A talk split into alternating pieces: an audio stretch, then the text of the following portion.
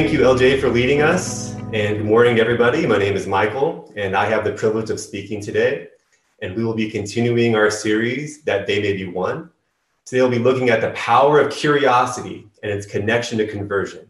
But first, check out this video. Will be those who will not look beyond the picture of me shaking hands with a Klansman in a robe and hood.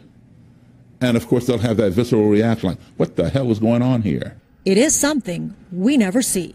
A black man attending K K K rallies where crosses are burning and racist views are being spewed. Some of their beliefs are that African Americans, black people, are born with smaller brains, that we are we are inherently lazy, uh, we are inherently prone to crime, um, raping people, especially white women. Despite that offensive ideology, Daryl Davis has spent decades befriending members of the Ku Klux Klan. How do you talk to someone when someone's calling you the N-word? Because you take the higher road. You know who you are. There is one question Daryl has repeatedly asked members of the Klan. How can you hate me when you don't even know me? They've never had an answer that they can come up with that justifies how they can hate me. His conversations with Klansmen resulted in something Daryl never expected. I would find things in common. And if, as I began to build on those commonalities, the things that we had in contrast as trivial as skin color began to matter less and less. And as I built upon those commonalities, a relationship was formed. In the last thirty years, Daryl says two hundred members across the country have left the K K K as a direct result of his involvement. He was very vicious, very violent, and very racist. But at the very end, he said that he respected me. Many of those who've left have given Daryl their robes and hoods. He keeps them in his home. It's a journey that is documented in the film Accidental Courtesy. I consider Frank to be my friend. I consider Daryl to be my friend as well. Amazing. I was so impressed by Daryl that I started looking into him. And I learned that when he first encountered racism, and it was pretty bad, he had things thrown at him, and he was called all kinds of racial slurs, that he didn't react in the normal way. Daryl refused to fight back. He didn't demonize or hate his adversaries. He didn't get involved in contentious social media debates. He was just confused. Daryl asked a lot of questions, but mostly he wondered, how can somebody hate me if they never even met me? And it was that question that led him to try and understand and connect with his oppressors in the Ku Klux Klan, to spend time with them, to let the members of that hate group experience who he really was. Daryl asked them questions about their beliefs, and they let him, let them ask him questions as well, so that his persecutors could make an informed decision about whether Daryl was worth hating. Daryl didn't just outright dismiss his opponents, but he met them where they were at. He built a relationship with them. And those three factors of questions, time together, and empathy successfully changed the lives of over two hundred Ku Klux Klan members, and quite frankly, Daryl, for the better. With those three principles in mind, questions, time together, and empathy, let's turn to the Gospel of John and examine the life of Nicodemus, a man who struggled with his own beliefs and identity after spending time with his political and social rival, Jesus of Nazareth. Nicodemus only appears three times in the twenty-two chapters of John. We are first introduced to him in John chapter three, verses one through twenty-one. We are told that he's a Pharisee and the ruler of the Jews. Now, this means that he had some degree of wealth, that he was well respected, and that his success and livelihood were tied to the religious and political views of the Pharisees. Now, the Pharisees were one of the dominant groups of Jews in Jerusalem during Jesus' day. They were supposed to be the leaders and the teacher of God's ways. But unfortunately, the Pharisees were also the group Jesus constantly criticized during his ministry. And the Pharisees were primarily responsible for pushing the Romans to execute Jesus. So Nicodemus and Jesus, they were political enemies. And Jesus was a threat to everything Nicodemus had, his wealth, his status, his position, everything that he'd built. It seemed like Jesus and Nicodemus were destined to be mortal enemies, except after Jesus came to the Jewish temple and he taught with authority and he performed various miracles and signs, Nicodemus could no longer outright dismiss him. Nicodemus had become conflicted between everything that he had believed from the past and built, being connected with the Pharisees, versus the words and the deeds of Jesus. And this is why Nicodemus went to go see Jesus at night. He was trying to explore what Jesus was all about without risking his standing with the Pharisees. Nicodemus and Jesus talked, and Jesus challenged him to be mysteriously born again. And he welcomed him to publicly stand with Jesus in the light. It's interesting to note that a great portion of that conversation was composed of the two parties simply asking each other questions. Regardless, Nicodemus left that secret meeting more conflicted than ever, and he did not yet begin to follow Jesus openly. But Jesus being God and all, he kind of anticipated Nicodemus's conversion might be a process, which is why he explained to Nicodemus that even if he couldn't commit to him then and there, that once Jesus was lifted up, that he would have another opportunity to make that commitment. A clear allusion to Jesus being lifted up on the cross, that through his death, new faith could be captured. The next time we see Nicodemus was in John chapter seven, verses forty-five through fifty-three. Here, the tension and animosity between Jesus and the Pharisees has reached new heights. The time for discussion is at an end, and the Pharisees are now looking to capture and kill Jesus. And that threat would extend to anyone who publicly stood with Jesus. After sending men to incarcerate Jesus and failing, the Pharisees met and were enraged to learn that Jesus was still alive and free. And it's here, in this meeting about how to find a way to murder Jesus, that Nicodemus steps forward and he takes a risk to subtly defend Jesus. Nicodemus interrupts his peers' murderous plot by stating, "Our law does not judge a man unless it first hears from him and knows what he is doing, does it?" Thank you, divine voice. Uh, notice that Nicodemus chose his words carefully. He didn't come outright and defend Jesus. But instead, what he did was, he said, if we go ahead and kill Jesus, we'll be violating our own law. And, and so it's an integrity issue. It's got nothing to do Jesus, with Jesus. So he defends him sort of indirectly. Uh, the Pharisees, though, they weren't interested in integrity. And they immediately questioned Nicodemus' loyalty, essentially asking him, hey, are you with Jesus or are you with us? And in that moment, Nicodemus has another opportunity to step up and declare his faith in Christ. So Nicodemus dug deep, and he looked his fellow Pharisees right in the eyes. And the text tells us that he, he quietly went home without a word, swing and a miss. But like any good trilogy, after a second failure, there was one more movie moment that needed to play out. And so we pick up with our final appearance of Nicodemus in chapter nineteen, verses thirty-eight through forty-two. The Pharisees have successfully captured and killed Jesus. His body is hanging limp up on a cross. There is no indication in the text that Nicodemus did anything to try and stop Jesus' demise. Conflicted, confused, Nicodemus stood by and let a man that he secretly admired be killed without cause. It seems as though Nicodemus' faith was as lifeless as Jesus' crucified body hanging up high on the cross. But here's where the story gets interesting. You would think that Jesus' vibrant speeches and miracles would have moved Nicodemus to publicly follow him. But as it turns out, it was Jesus' death that caused Nicodemus to step forward in great faith. We are told that he and another secret believer, Joseph of Arimathea, went to Pilate to claim the body of Jesus. Now, normally when Rome crucified someone, they would leave the body up so that it would be a warning to others as to what happens when you challenge the sovereignty of Rome. These secret believers took a big risk by openly asking the man who just had Jesus killed if they could have his body so that they could publicly honor Jesus with a proper burial.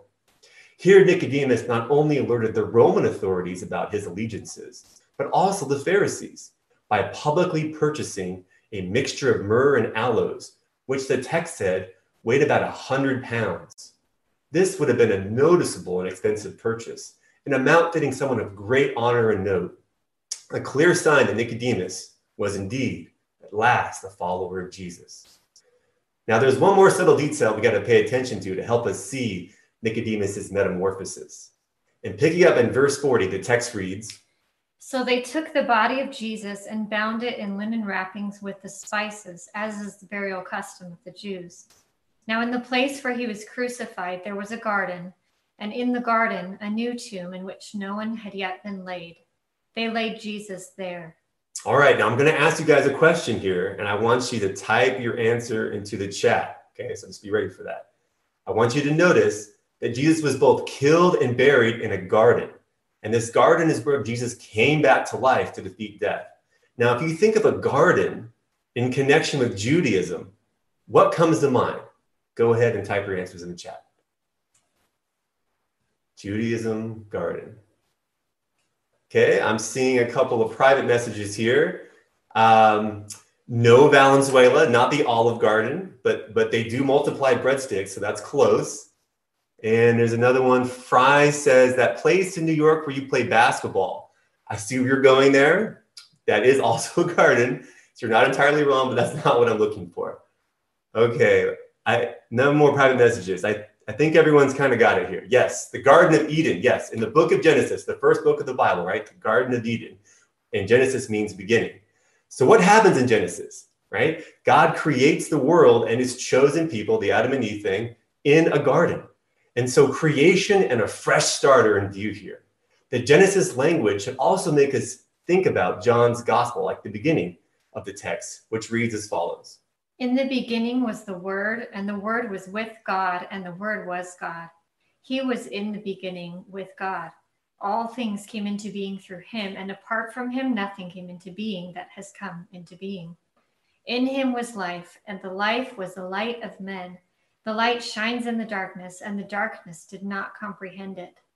So you see, at the beginning and the end of Jesus's ministry, it's marked by creation language in the Gospel of John. That through the life, death, and resurrection of Jesus, a new creation is breaking in. Nicodemus experienced this new creation as he was at last born again in a garden. Just as, as it was predicted in uh, John chapter three, Jesus' death, being raised up on the cross, had at long last birthed in Nicodemus an authentic faith that would stand in the light and publicly honor and side with Jesus, his crucified Messiah. So what is it that John wants us to learn about the process of Nicodemus coming to a place where he was willing to risk his profession, his politics, his wealth, and his standing with the community, all for the sake of being associated with Jesus? And I think the lesson is this. We're going to be around a lot of people with diverse opinions that are often at odds with how we think about the world. But it's not our job to change people's minds by getting frustrated and angry and arguing. It's our job to love and serve others, to meet them where they are with humility, and in doing so, to point them to the cross. For it was at the cross where Nicodemus was finally able to publicly embrace Jesus, not as a Jewish leader, right, who was a rival, but as his personal dead Messiah, a lesson not so easy for the church to live out during these alienating times. And I'm including myself here. You know, I've always loved debating things.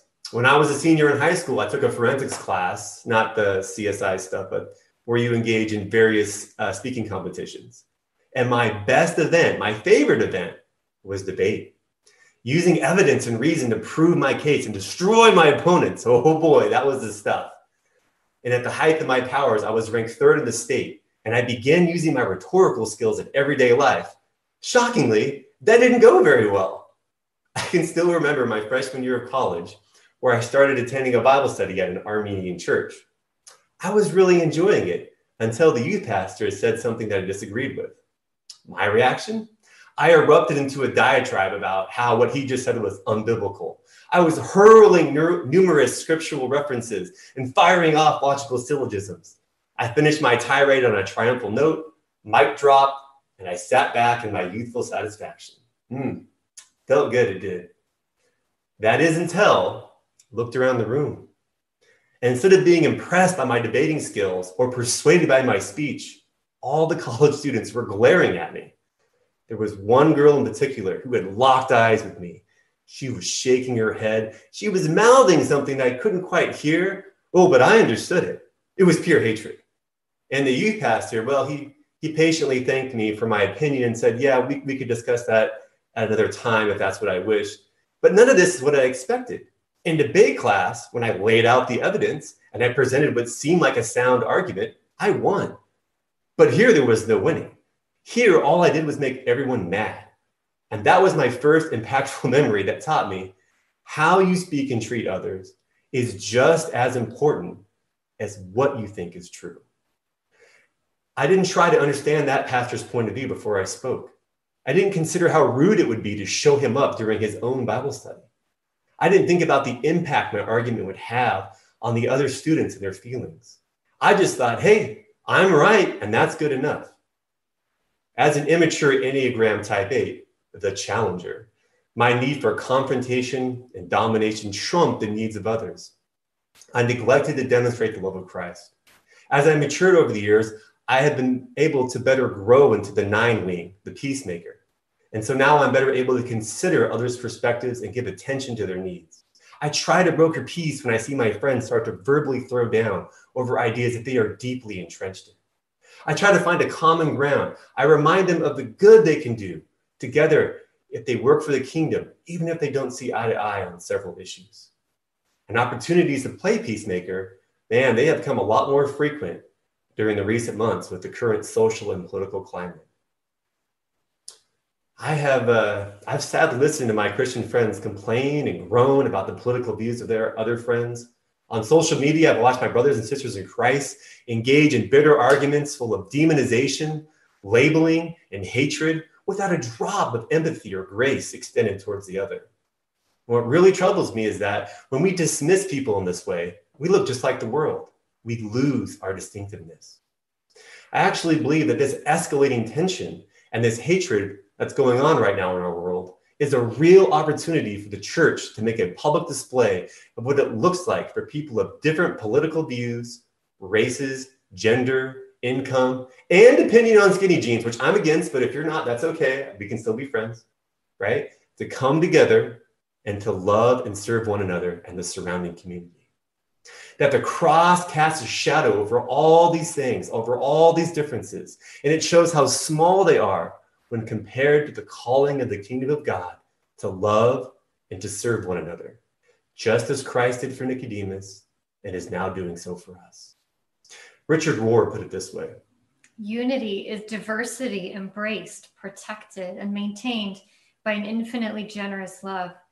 It takes grace and love and the Spirit to achieve unity. Uniformity, on the other hand, can be achieved by coercion, shame, and fear. Thank you, angelic voice. Both Daryl, who was a Christian, by the way, and Jesus have modeled for us that instead of trying to make everyone think like you, we ought to spend meaningful time with people of different points of view. We need to have empathy towards them. We need to be willing to ask and answer genuine questions without demeaning their point of view. These three things, again, time, empathy, and questions, are essential to the process of bringing people together through the way of the cross. And I believe that we would either practice these principles and shine like a light in the darkness, or we will continue down a dark path of enmity and anger, and that won't help anyone, including ourselves, and we'll lose our distinctiveness and our call of God to serve. So God, Lord, we pray, help us choose the path of grace and light and unity that you extended to us when we were far off and thought of as enemies. Amen.